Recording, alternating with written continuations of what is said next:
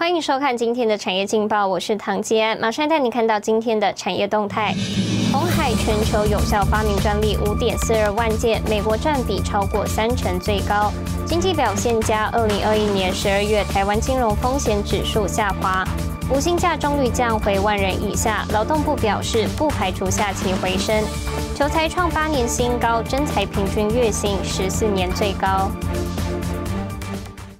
来关心台股，台湾的本土疫情周末期间确诊案例持续增加，导致大盘今天开低，一度下跌超过百点。不过，全网台积电由黑翻红拉动盘势，而航运股带量大跌，指数在平盘附近震荡。法人认为，电投市场整体走势已比上周强，且市场对于本土疫情应不至于过度反应。只要美股能止跌，盘势应可收稳万八，提供给您参考。接下来，请看今天的财经一百秒。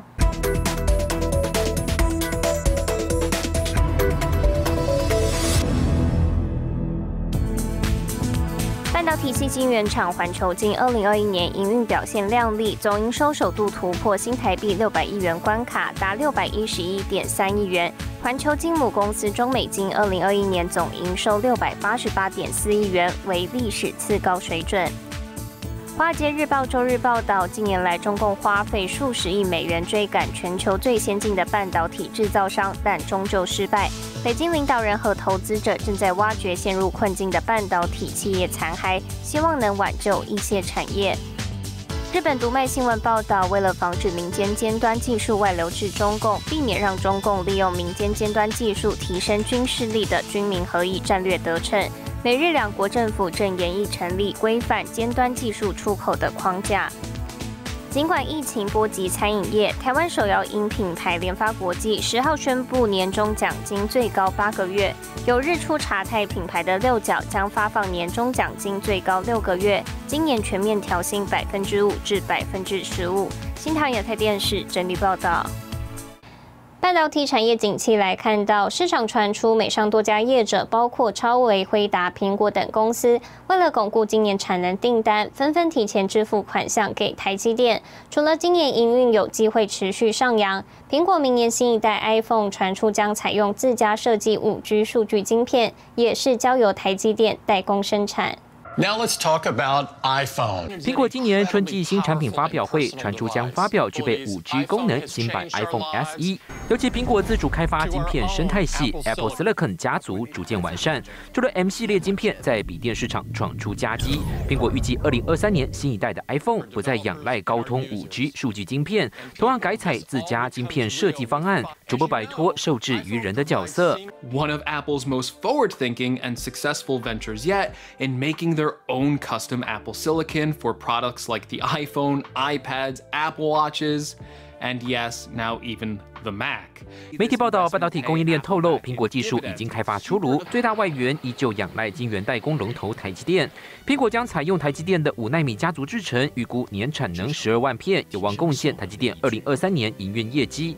此外，今年包括美商超微、辉达、高通等数十家客户，为了确保产能供应无虞，纷纷抢先付款。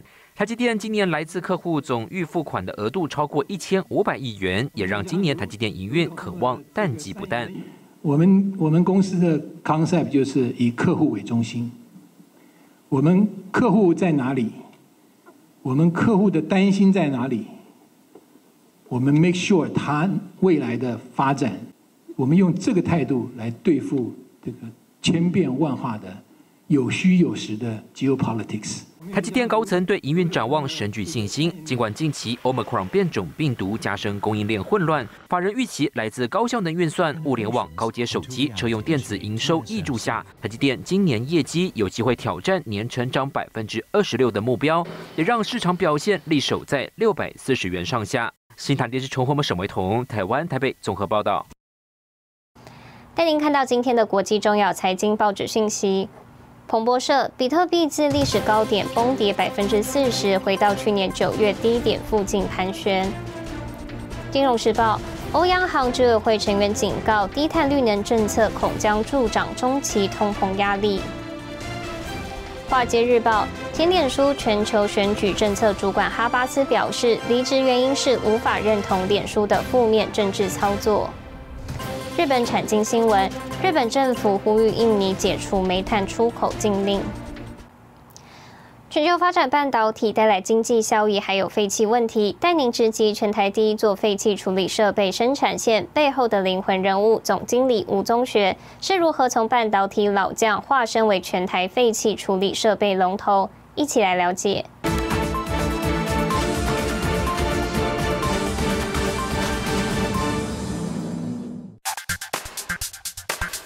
全球扩充半导体产能带来经济效益，但也制造大量的废弃物，其中包含废气问题。腐蚀性很强的酸碱性气体、剧毒的这个氰化物气体，还有一个就会造成温室效应的含氟气体。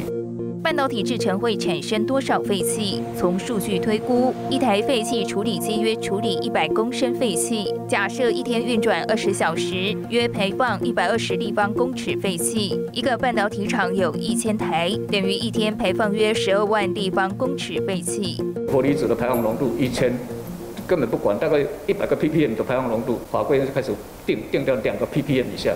我从一百 ppm 要降到两个 ppm 是一个很大的挑战，所以我们就经过很多人的努力，终于可以达得到。 那么这些废气该如何处理呢？带您直击全台第一座半导体废气处理生产线。废气处理设备的核心段选用耐腐蚀的镍合金，以焊接最高工艺的鱼鳞焊来雕琢衔接口，配合客户半导体制程达到 P M 二点五 标准。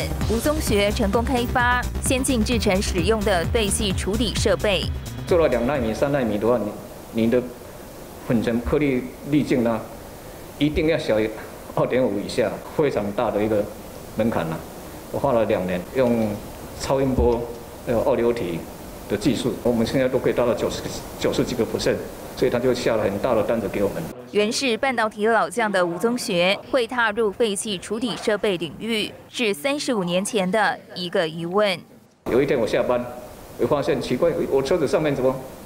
烤漆呢，被咬了一个洞一个洞，那一看就知道被酸性气体腐蚀掉的。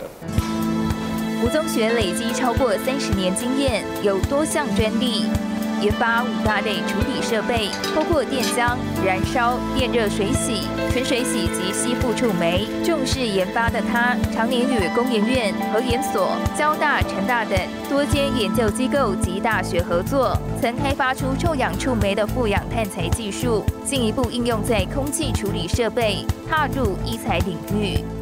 那重点都是一样，你臭氧处理不能直接排放，不能泄漏，不然的话对人体伤害。希望将来能够跨足这个医疗器材领域的设备继续开发。 七十三岁的吴宗学以诚信的经营理念，获得台湾半导体、面板等指标大厂青睐。下一步将扩大版图，贴近民众生活。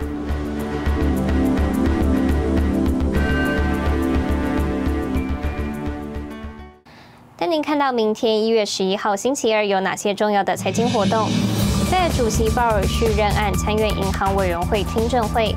财政部公布二零二一年全年税收，亚尼法说会以及渣打银行台湾总部搬迁开幕。谢谢您收看今天的产业劲报，我是唐基安，我们明天再见。